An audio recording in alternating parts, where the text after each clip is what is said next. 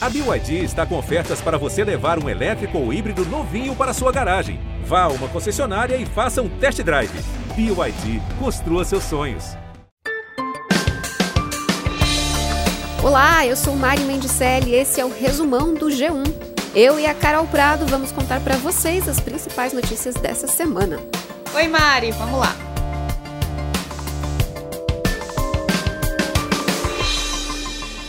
O vereador doutor Jairinho e Monique Medeiros, mãe do menino Henri Borel, vão ficar 14 dias em quarentena na cadeia. Eles foram presos dentro da investigação pela morte do menino de 4 anos. Doutor Jairinho e Monique devem ser indiciados por homicídio duplamente qualificado e tortura. Eles também tentaram atrapalhar as investigações do caso, além de ameaçar testemunhas para combinar versões. O delegado Henrique Damasceno diz ter certeza de que o vereador foi o autor das agressões que mataram o menino de 4 anos e de que a mãe foi conivente. Questionado sobre a possibilidade de Monique ter sido ameaçada por Jairinho, Damasceno disse que não e acrescentou que a mãe não só se omitiu, como também protegeu o namorado. Henri Borel, de 4 anos, morreu após sofrer agressões. É o que dizem os investigadores do caso. O laudo do Instituto Médico Legal aponta hemorragia interna e danos no fígado causados por uma ação violenta. É, é evidente, com a experiência que temos, é, essas, isso aqui é uma morte violenta. Mari, e tem outro detalhe que levou à prisão do casal. Por mensagens, a babá de Henri descreveu em tempo real uma sessão de tortura praticada por Dr. Jairinho contra o garoto. A conversa, que foi recuperada pela polícia, mostrou que o vereador se trancou no quarto com a criança e aumentou o som da TV. Depois disso, a babá mandou para Monique um vídeo do menino mancando e contou que Henri pediu para não lavar a cabeça porque estava doendo muito. É, e nessa semana o Brasil registrou duas vezes a marca de mais de 4 mil mortes em 24 horas. Primeiro foi na terça, 4.211 óbitos, o que equivale a 3 por minuto. Depois foi na quinta, quando foram 4.190 mortes em 24 horas. Nessa semana, também uma possível nova variante foi detectada por pesquisadores da Universidade Federal de Minas Gerais, em Belo Horizonte. Eles encontraram uma variante com 18 mutações. Parte dessas modificações já tinham sido identificadas em outras cepas do vírus, que são associadas a um aumento do risco de morte. É, Mari, e falando ainda da pandemia, o ministro do Supremo Tribunal Federal, STF, Luiz Roberto Barroso, determinou que o Senado instale uma comissão parlamentar de inquérito para apurar eventuais omissões do governo federal no enfrentamento da doença. O presidente da casa, Rodrigo Pacheco, disse que vai instalar a comissão, mas que a vê como palanque político para 2022. Carol, enquanto isso, a vacinação caminha a passos lentos. Até a noite da quinta-feira, 22 milhões e 100 mil brasileiros já tinham recebido pelo menos uma dose da vacina contra a Covid. Por falta de vacina, Goiânia e Curitiba não estão aplicando a primeira dose do imunizante contra a Covid-19 nesta sexta-feira. Em outras três capitais, que são Maceió, Rio Branco e Teresina, a aplicação está suspensa para os idosos em geral, mas continua para grupos específicos como profissionais de saúde e segurança. A falta de imunizantes já tinha levado à suspensão da aplicação da primeira dose em fevereiro e em março no Brasil. E essa semana a Câmara aprovou o projeto que permite que empresas privadas comprem vacinas e doem metade das doses para o SUS. Esse projeto é criticado por especialistas.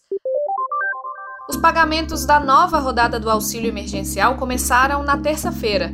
Nessa nova rodada, o auxílio vai pagar quatro parcelas conforme o perfil de quem recebe. O valor médio é de 250 reais, mas pode variar de R$ 150 a 375 reais, dependendo da composição de cada família. É, pelas novas regras, só famílias com renda total de até três salários mínimos por mês têm direito, desde que a renda por pessoa seja inferior a meio salário mínimo só vão receber os beneficiários que já foram aprovados para o pagamento do benefício no ano passado, já que agora não teve uma nova fase de inscrições. Recebe quem faz parte do cadastro único e quem se inscreveu pelo site do auxílio.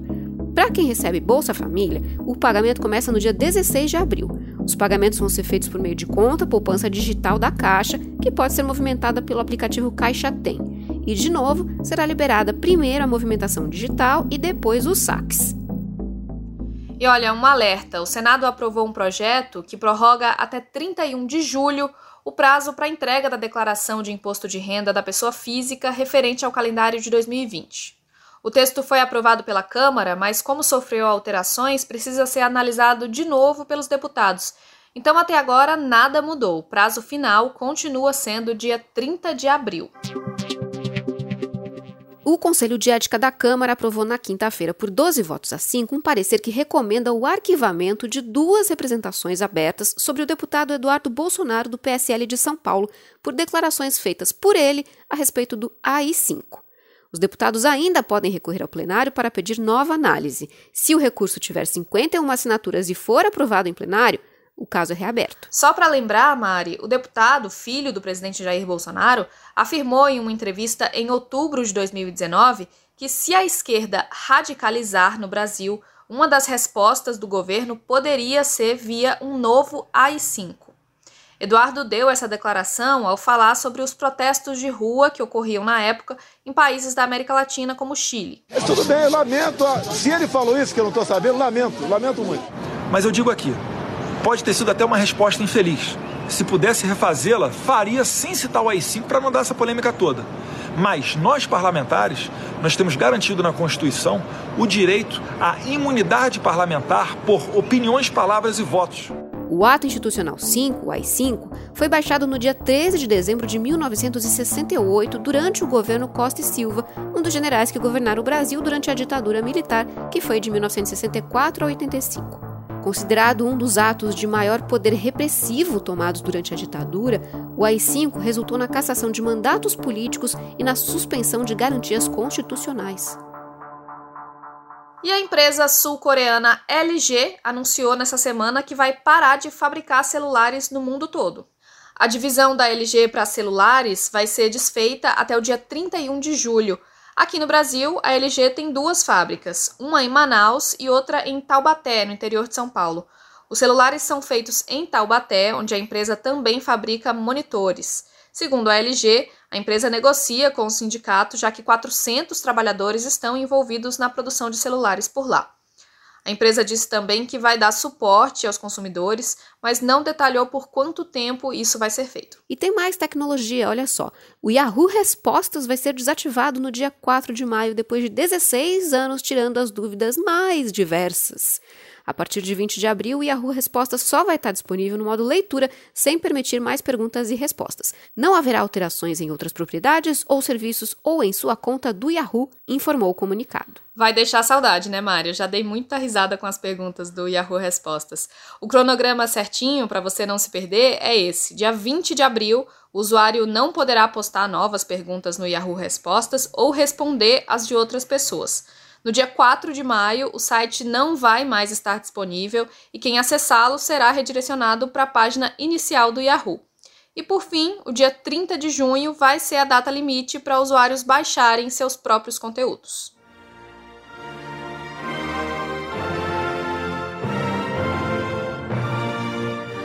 E o corpo do príncipe Philip, marido da rainha Elizabeth II, vai ser velado na capela de São Jorge, no castelo de Windsor. Ele vai ser enterrado no castelo a pedido dele mesmo. Philip morreu nesta sexta-feira aos 99 anos. Ele completaria 100 anos em junho. A causa da morte não foi informada pelo Palácio de Buckingham. Em fevereiro, ele passou mal e chegou a ser internado como medida de precaução. Ele foi operado e teve alta depois de um mês. A despedida do príncipe não vai ter cerimônias de Estado e a realeza britânica pediu que as pessoas não vão até o castelo de Windsor e o palácio, já que há uma preocupação de que aglomerações espalhem o coronavírus. E agora falando de dinheiro, muito dinheiro, Jeff Bezos, fundador da Amazon, foi considerado o mais rico do mundo pelo quarto ano seguido. A fortuna dele é avaliada em 177 bilhões de dólares, com B, segundo a lista da revista Forbes.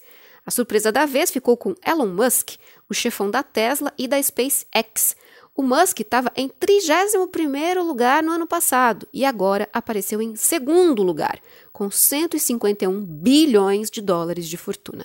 A lista da Forbes mostrou que o número de bilionários explodiu em 2021 e chegou a 2.755, ou seja, o mundo tem 660 bilionários a mais esse ano do que no ano passado. E entre os novatos, 11 deles moram no Brasil.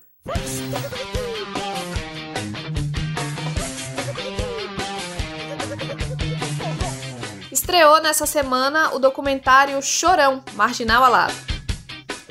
O filme mostra os vários lados do cantor e vocalista do Charlie Brown Jr., que morreu em 2013. O filme estreou nos poucos cinemas que estão abertos e em algumas plataformas digitais. O G1 já viu, se você quiser saber mais, é só entrar lá.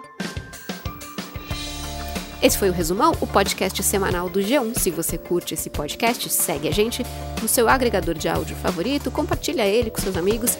Esse programa foi feito por nós e pela Mônica Mariotti, pelo Glauco Araújo e pelo Thiago Cazu. É isso, gente. Um beijo para todo mundo e se cuidem. Até mais. Um beijo, até mais.